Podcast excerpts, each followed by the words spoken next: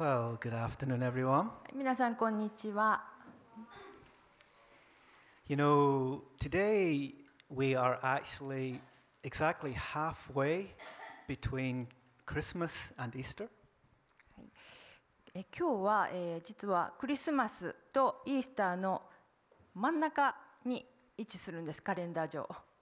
Yeah, I was quite surprised when I counted the days. It's been exactly 48 days.Since Christmas, and it'll be another 48 days to Easter. 数えてみますと、クリスマスから48日、そしてイースターまでが48日、ちょうど同じでした。So those are probably the two biggest dates on the Christian calendar, right? キリスト教の大きなイベントの中でこの2つっていうのは本当に大きなイベントじゃないかと思います。And you know, I actually prefer Easter. そして私は個人的にはイースターが好きなんです。That's because the meaning of Easter is much, much more significant. なぜと言いますと、クリスマスよりもイースターの方持つ意味の方がずっと大きいなと思っているんですね。So I'm sure many of you know we celebrate the birth of Jesus at Christmas, and then we celebrate his resurrection from the dead at Easter.クリスマスにはイエス様の誕生をお祝いして、イースターではイエス様のリザレクション復活をお祝いします。Yeah, but you know, if Jesus wasn't alive here with us today, his birth at Christmas would actually be meaningless.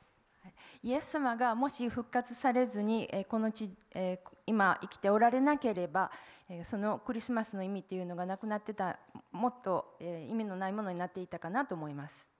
So the meaning of Easter, you could say, is greater than the meaning of Christmas. なのでイースターはクリスマスよりも大きな意味を持つなと思うんですね。Because Jesus is alive, we have hope. イエス様は生きておられますので私たちには希望があります。Because Jesus conquered death on the cross, we can know that there's nothing he can't do in our own lives as well. 十字架上でイエス様が死に打ち勝たれたので、私たちの人生においてもイエス様が私たちのためにできないことは何もないと私たちは確信できるかと思います。And that's all because Jesus is God, right?なぜなら、イエス様は神様だからです。Which is my first point for today. それが今日の私の一つ目のポイントです。And we're going to go to John chapter 4, verse 25 to 26. ヨハネの福音書4章25節です。25、26。はい。The woman said, I know that Messiah called Christ is coming.When he comes, he will explain everything to us. Then Jesus declared, I, the one speaking to you, I am he. 女はイエスに言った。私はキリストと呼ばれるメシアが来られることを知っています。その方が来られるとき、一切のことを私たちに知らせてくださるでしょう。イエスは言われた。あなたと話しているこの私がそれです。So this is actually the first recorded instance of Jesus calling himself God. これはイエス様がご自身をメシア、神と呼ばれた最初の記録とされています。Yeah, Old Testament prophecy about the Messiah all said that he would be one with God.メシアに関する旧約聖書の予言によりますと、そのメシアとは神と共におられるということでした。He will be called Wonderful Counselor, Mighty God, Everlasting Father, Prince of Peace. そしてそのメシアは不思議な助言者、力ある神、永遠の父、平和の君と呼ばれるでしょうと書かれています。So basically, to call yourself the Messiah was to call yourself God. つまり、自らをメシアと呼ぶということは、自分が神であると言っているのと同じことなんですね。And Jesus chose a Samaritan woman to reveal this to first. そして、イエス様がこのことをオープンにする明らかにする相手として最初に選んだのがこのサマリアの女性でした。Yeah, you know, there's not many people in the history of the world who've ever called themselves God. 歴史上自らを神と宣言した人はわずかです。Most founders of all the main world religions, most of them called themselves a messenger or a prophet from God.主な宗教の創始者のほとんどは、自身を神からのメッセンジャーであるとか、預言者であるとか言ったんですね。Yeah, but Jesus actually declared himself to be God. しかし、イエス様はご自身を神と言われました。And another amazing thing about it is that the people closest to him believed it. イエス様に近い人たちはこれを信じたと思われますか？ That's a very difficult thing to achieve, right? そのことを信じるのは本当に難しいことだと思うんですね、近い人にとっては。To call yourself God and to have the people who know you best actually believe that? あなたのことをよく知っている人をあなたがいきなり神というならばそれを信じるというのは本当にちょっとびっくりして難しいんじゃないかと思うんですけども。I'm talking about Jesus' own mother and his little brother believed him to be God. イエス様のお母さんと弟はそのことを信じました。Yeah, you know, I have a little brother, and if he was going to come to me someday and say, "I'm God," I would say, "No, you're not." My little brother.私の弟がやってきて私は神様だよって突然言ったなら、まさかってそんなことありえないっていう反応すると思います。I also have a 5-year-old son, and if he was going to come to me in the future someday and say, "I'm perfect. I've never done anything wrong. I'm God," I would say, "No way." そして5歳の息子が、ある日、僕って完璧だから神様だよ、何も悪いことしたことないなんて言うと、私はその時もきっとありえないって言うと思います。I'd say, I still remember you fighting with your little sister when you were 5 years old. 5歳の時、妹いじめてたでしょ、覚えてるよって言うと思います。Yeah, you're not God. 君は神様じゃないよ。But Jesus' mother and brother believed that he was God.しかし、イエス様のお母さんと弟は、イエス様が神であると信じました。As well as many, many other people, both when he was alive on this earth and now today, about 1/3 of the world's population.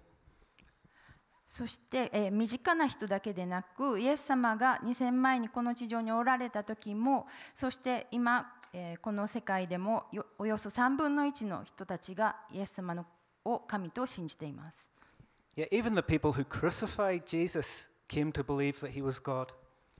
イエス様を十字架にかけたその人たちでさえもイエス様を神と信じたんです。When they saw how he died and the earthquake and everything that happened upon his death, they were convinced.イエス様が亡くなられた時、その時に起こった出来事ですね、地震ですとか、なんか幕が裂けたとかそういう時に起こったことを見て、イエス様こそが神であると、確信したんです。So basically, you could say that the people closest to Jesus, his family and friends, and his enemies, those who were sent to arrest him and crucified him,They all recognized him to be God. イエス様の最も近くにいた人々、つまり家族や友達も、そしてイエス様を逮捕し、十字架につけるために、使わされたイエス様の敵である人たちまでもが、イエス様を神と、認めたんです。There's something special about Jesus. そしてイエス様には、特別なことがあります。No one has ever called themselves God and had that supported both by the people closest to them and by their enemies.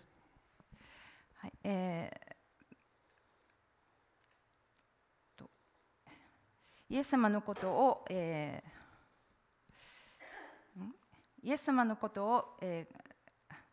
神として、ごめんなさい。Nobody has ever called themselves God.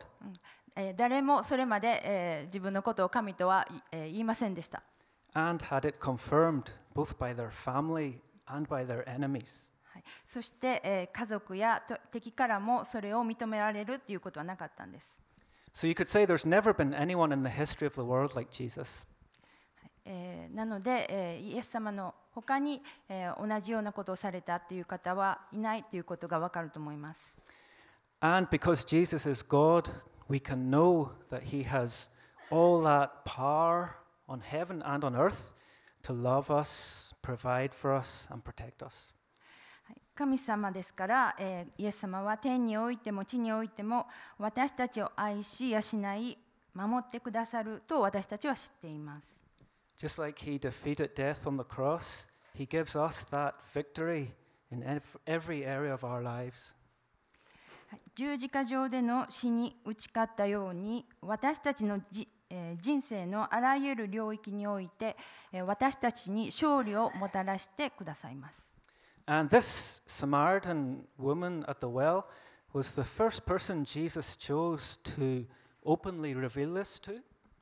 そしてイエス様が、それを最初に明らかにする相手として選んだのがこのサマリアの井戸にいた女性でした。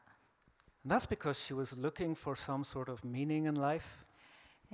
その女性は、人生の意味っていうのを探し求めてたんですね。So Jesus showed her that source of living water so that she would never thirst again. そこへイエス様が来られて、二度と乾くことのない生ける水の源をイエス様が示された、教えられたんです。Jesus loved and accepted that woman regardless of her background.イエス様はその女性のバックグラウンド、背景とか育ちっていうのを、度外視して彼女のことを受け入れ愛されました。ではここで2つ目のポイントに移ります。No prejudice. 偏見を捨ててですね。And we're going to go to verse 39.39節に行きます。Many of the Samaritans from that town believed in him because of the woman's testimony. He told me everything I ever did. さて、その町の多くのサマリア人が、あの方は私がしたことをすべて私に話したと証言した女の言葉によってイエスを信じた。So basically, Jesus knew that this woman had been married.5 times before. イエス様はこの女性が、過去に5度結婚していたということをご存知だったんです。That's what she means when she says, "He told me everything I ever did." ということで、という理由でこの女性は、この方は私のすべてを知っていると言ったんですね。Jesus knew everything about this woman, and he still chose her to reveal himself as Messiah to.イエス様はこの女性のことを知っていたけれども、そのような過去があったと知っていたけれども、あえて彼女を選んでご自身がメシアであると告白されました。That's because Jesus loves all people equally. イエス様はすべての人を平等に愛しておられるからです。He cares about all people equally.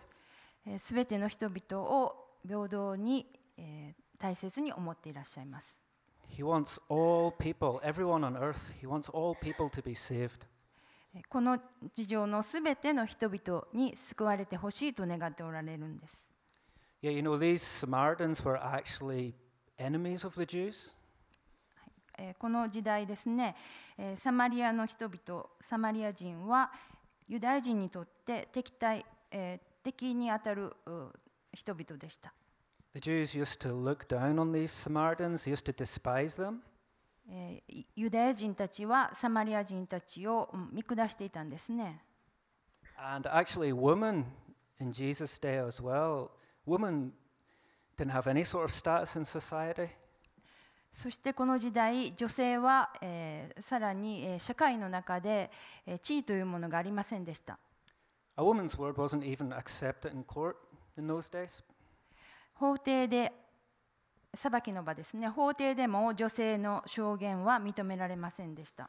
But the first person Jesus chose to reveal himself as Messiah to was a Samaritan woman.ところがイエス様はご自身の正体を最初に明かす人としてこのサマリアの女性を選ばれました。And that's no coincidence, right? それは偶然ではないですね。Jesus knew this woman was going to be there at that well. イエス様はその女性がその時間にそこの井戸にいるということをご存知でした。Yeah, he knew she was going to be there at midday. その女性が昼日中ですね、日中、暑い時間にそこにいるということを知っていたんですね。In those days, the women, they would usually go to draw water from the well at the morning, at dawn, or at dusk. 当時、その井戸に水を汲みに行く女性たちは、朝もしくは夕方、涼しい時間を狙って行っていたわけです。Yeah, but this woman was there on her own at midday.しかし、この女性は、昼に、その井戸に水を汲みに行ったわけです。行っていたんですね。That's probably because she was an outcast in her own town. それはおそらく、この女性は、彼女の町の中でも人々から、のけ者にされるような存在だったんじゃないかなと思われます。But Jesus chose to go out of his way.しかしイエス様はその女性に会うためにその時間を選んでそこに行かれました。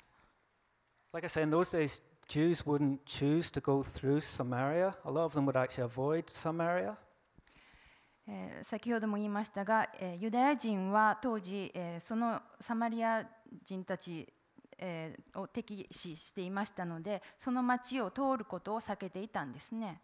But the Bible says that Jesus needed to go to Samaria.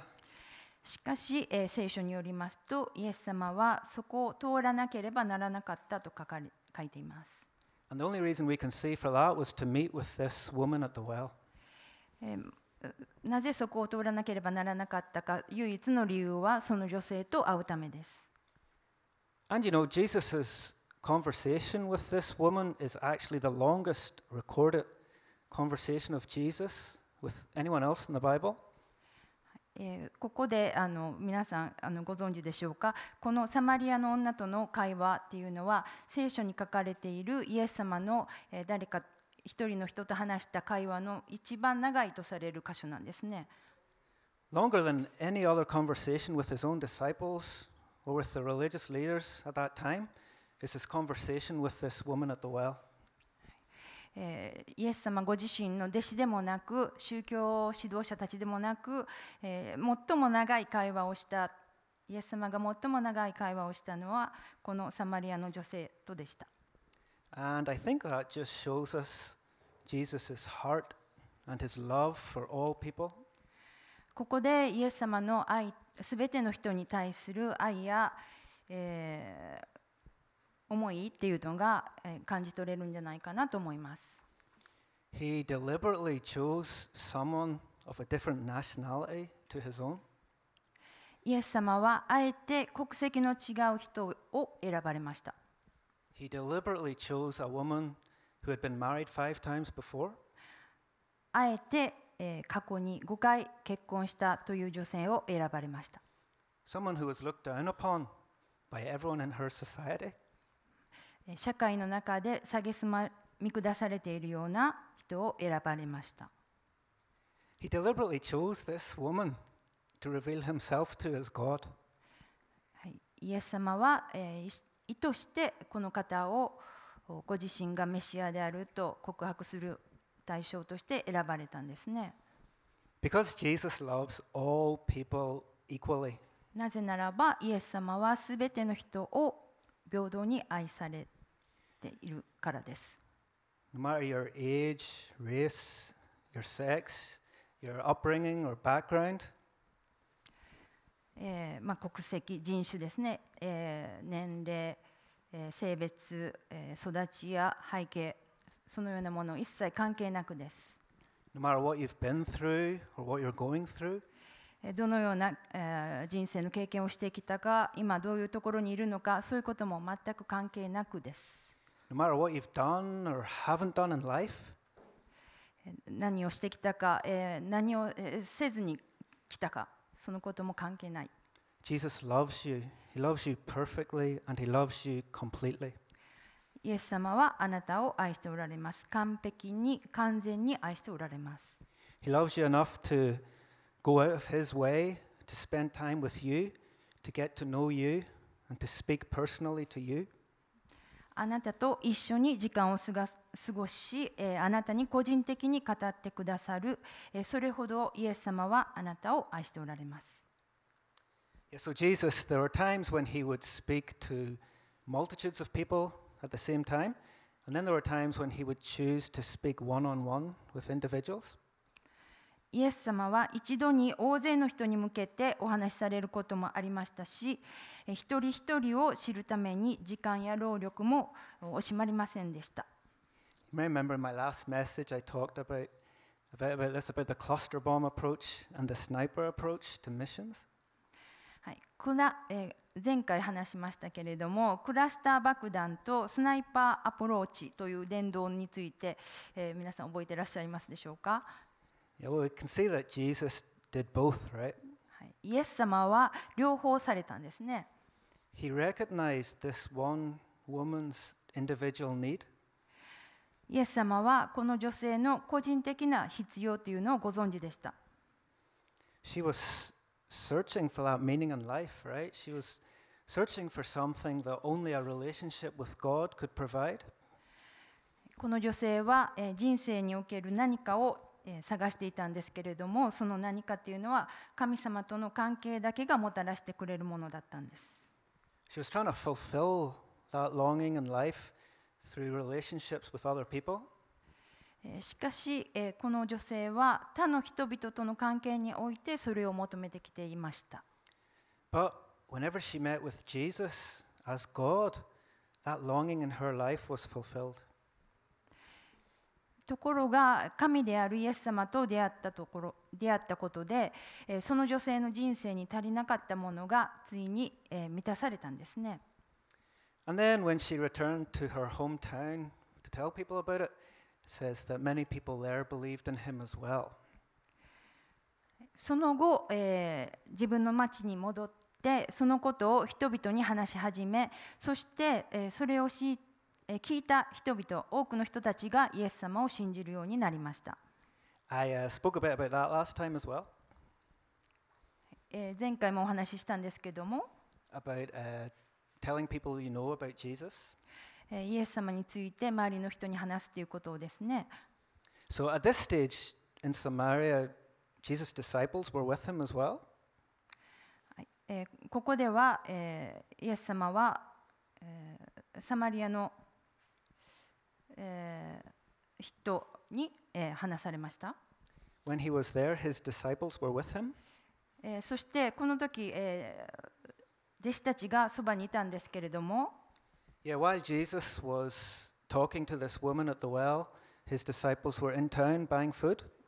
イエス様がこの女性と話しているときは、弟子たちは、食料を買い出しにいう感じで、町にどこか出かけていったわけです。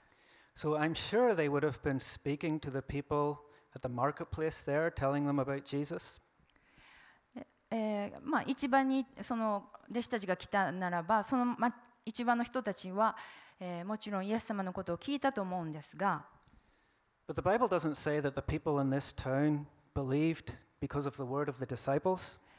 しかし聖書によりますと、弟子たちからその福音を聞いて多くの人が救われたとは書かれていないんですね。この井戸にいた女性の言葉を聞いて多くの人が救われたと書いてあります。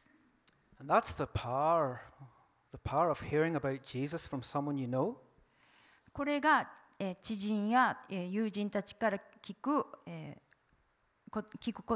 聞く、宣教の力だと思います。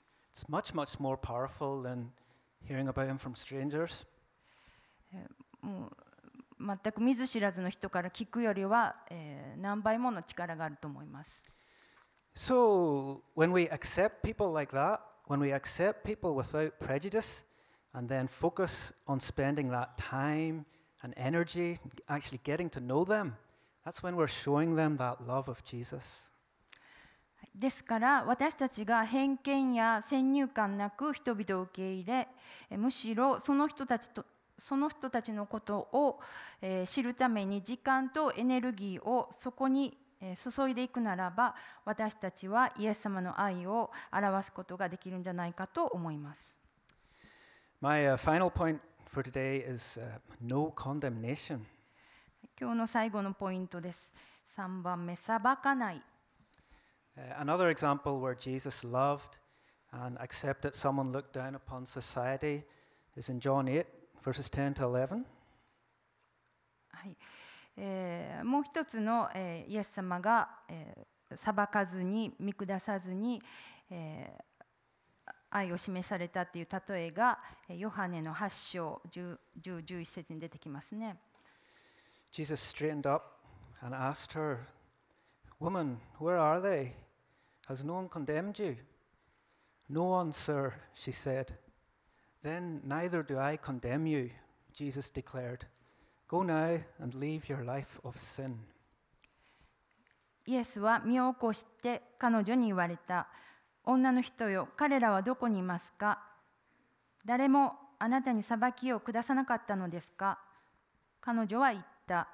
はい、主よ、誰も。イエスは言われた。私もあなたに裁きを下さない。行きなさい。これからは決して罪を犯してはなりません。So this woman was brought before Jesus to try and trick him, right? この女性は、宗教指導者たちに、イエス様を罠にかけるためにイエス様の前に連れてこられたんです。Yes, she had been caught in adultery, and the religious leaders at the time were asking Jesus what they should do about it. 姦淫の罪で捕らえられ、そしてこの宗教指導者たちはこの裁きをイエス様がどうするかということで、罠にかけよう、引っ掛けようとしたわけですね。And the law of Moses said that adulterers should be stoned, but the law of Rome said that the Jewish people weren't allowed to sentence anyone to death.モーセの律法によりますと、姦淫の罪を犯した者は石打ちの刑に、処されるということに対して、ローマの律法によると、誰も死刑にしてはならない。はい、ユダヤ人ね。ユダヤ人にとってですね。はい。So basically, it was a question to try and trick Jesus.はい、これ本当にイエス様を騙すような、引っ掛けるような、陥れるような質問だったわけです。But what Jesus done was, he just ignored that whole question and chose to focus on the woman instead. イエス様がなさったことは、それらの、そういう声を無視して、ただこの女性にフォーカスされてたようです。He assured her that her sins were forgiven.イエス様は彼女に言われました。あなたの罪は許されたと。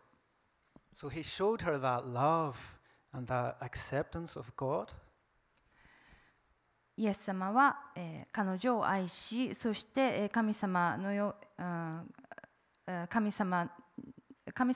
うに彼女を愛し受け入れたんです。Jesus didn't condemn this woman, he saved this woman.この女性を罪に定めずにお救いになったんですね。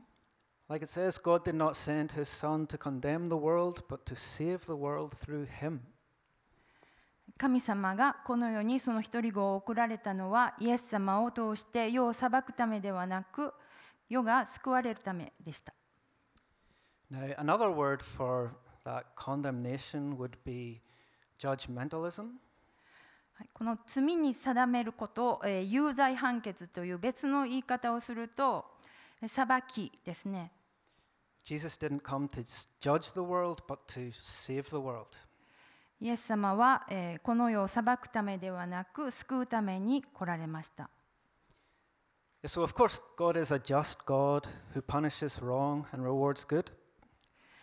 もちろん神様は正義の神様ですから、正しいお方ですから、良い方にはそれに応え、そして間違ったものには罰を与えられるんですね。しかし、イエス様はそれゆえに来られたのではないんです。イエ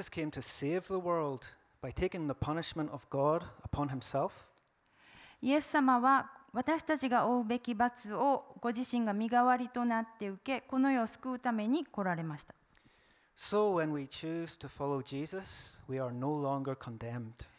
ですので、私たちがイエス様に従う決心をするならば、私たちはもはや罪には定められないんです。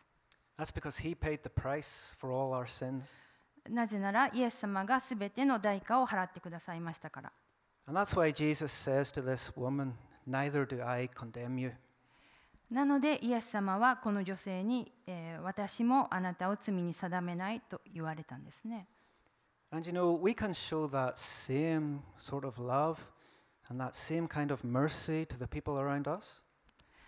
たちも周りの人たちに同じような愛や憐れみを示すことができるんじゃないかと思います。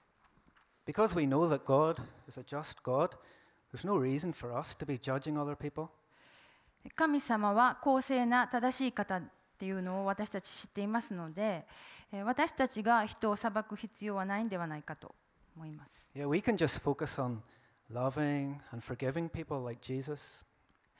エス様がなさったように、周りの人を愛し、許す、それにフォーカスすればいいんではないでしょうか。That's what it means to treat all people without prejudice and withoutそれが、先入観ですとか偏見を持たずに、周りの人を受け入れ、裁かないということだと思います。KBF はこの点において素晴らしいなと私は思っています。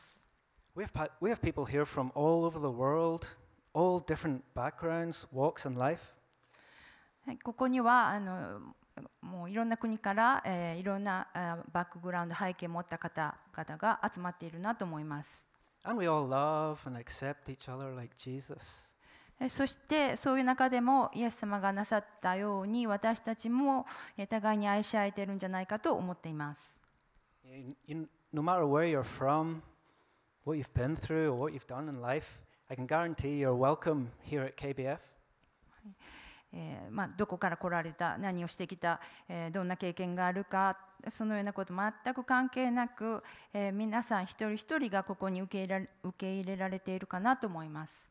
Yeah, but I remember hearing a story about a pastor at another church, and this pastor decided to go to his own church disguised as a homeless person.ちょっとここで私思い出す話があるんですけれども、ある牧師が、ホームレスのような偽装を加工してですね、自分の教会に出向いていかれました。There was over 7,000 people in that church, but on that day, he said that only 3 people spoke to him.その教会は7000人を超えるような大きな教会なんですけれども、その時彼に話しかけたのはなんと3人だけだったということです。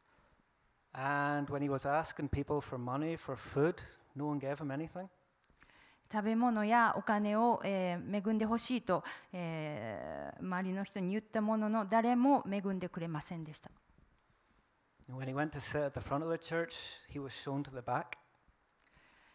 彼が教会の前の方に座ろうとすると、後ろにいてくださいと言われたわけですね。looking down on him, giving him these dirty looks. 周りの人すべての人がその方を見下すような、軽蔑の眼差しで見ていたんです。So he was being judged, right? He was being judged by the people in his own church. はい、この方はご自身の教会にいながらも、その教会員たちに、裁かれていたわけですね。And of course, everything changed when he took off the disguise and revealed himself as pastor.もちろんこの変装を脱いだ途端に状況は変わりました。Now, thankfully, KBF isn't like that.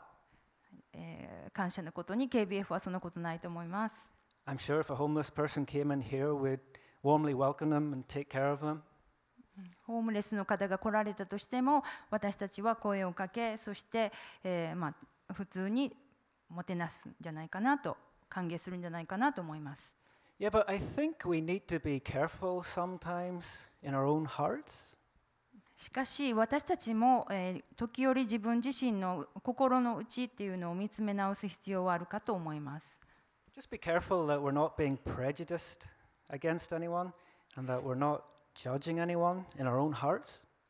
偏見を持ったり、心で人を裁いたりしていないか確認する必要があるかと思います。We can learn from that example of Jesus what it really means to love someone. イエス様のなさったことを見習うことで、私たちは他の人々を愛するっていうことがどういうことか学ぶことができるかと思います。That means accepting people, no matter who they are, where they've come through, or what they've been through in life. その方がどういう人生を送ってきたか、どういう方かっていうことを関係なく受け入れるということですね。It means not looking down on anyone. 誰も見下したりしない。Not thinking that you're better than anyone else. 自分が勝っている、そのような考えも持たずに。And treating everyone as equally important.すべての人を平等に扱うということ。Because we're all equally important in Jesus' eyes. なぜならば、イエス様にとって私たちは皆同じように等しく大切だからです。Let's close in a word of prayer. では、お祈りで終えたいと思います。Dear Heavenly Father, 愛する天のお父さん、Thank you for your unconditional love for us.あなたの無条件の愛に感謝します。Thank you for showing us that love through Jesus. イエス様を通してそれを示してくださってありがとうございます。And help us to live more and more each day in the light of your love. あなたの光の中で、日々歩んでいけるように助けてください。And to show that same love.More and more to the people around us. そして周りの人にあなたのと同じ愛を持って、周りの人にそれを受け流していくことできるように助けてください。We pray these things in Jesus' name. イエス様の皆でお祈りします。アーメン。